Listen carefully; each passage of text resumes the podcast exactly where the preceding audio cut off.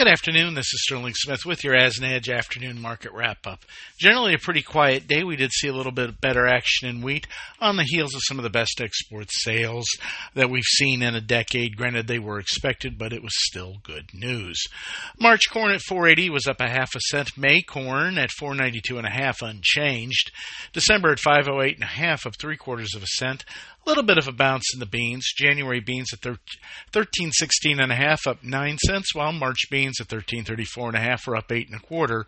May at 1347.75 up 7.5, while November at 1282.25 up 8 cents. Bean oil at 49.90 was up 5, and the meal at 395.90 was up 2.30. Crush 86 even, down 2 cents. March wheat in Chicago, 616.5. That's up 11.25.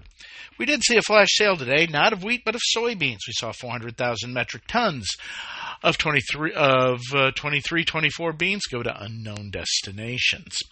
March wheat in Kansas City at 638.5 was up 6.5.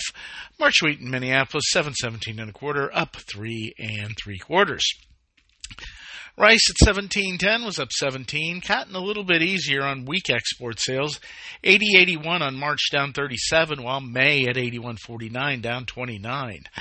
February live cattle 167.75, up 53, while feeders for March at 219.75 were up 190.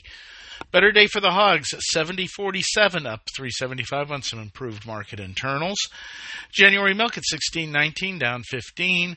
Orange juice for January at 3.72.65, that's up 10 cents, that's limit up. Crude oil finding some strength here, we're at 71.69, up $2.22. While diesel at 259.35 was up 4.5 cents. Unleaded 212.09, that's up almost 10 cents a gallon today, folks. Natural gas at 241, up 8 as the energy complex is recovering. The dollar was noticeably weaker.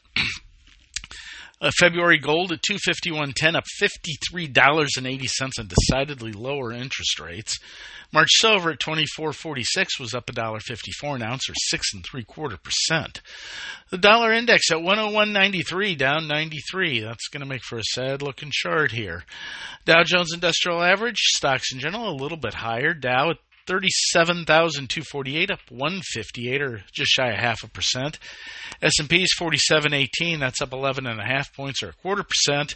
NASDAQ Composite 14,761, up 27, or a little less than 0.25%. Interest rates moved lower. The 2-year at 4.37, down 5 basis points. The 10-year 3.91, down 10 basis points. The 30-year at 4.03, down 14 basis points as the big bond rally and kind of the rally of everything continues. This is Sterling Smith from Omaha, Nebraska, wishing everybody a great evening.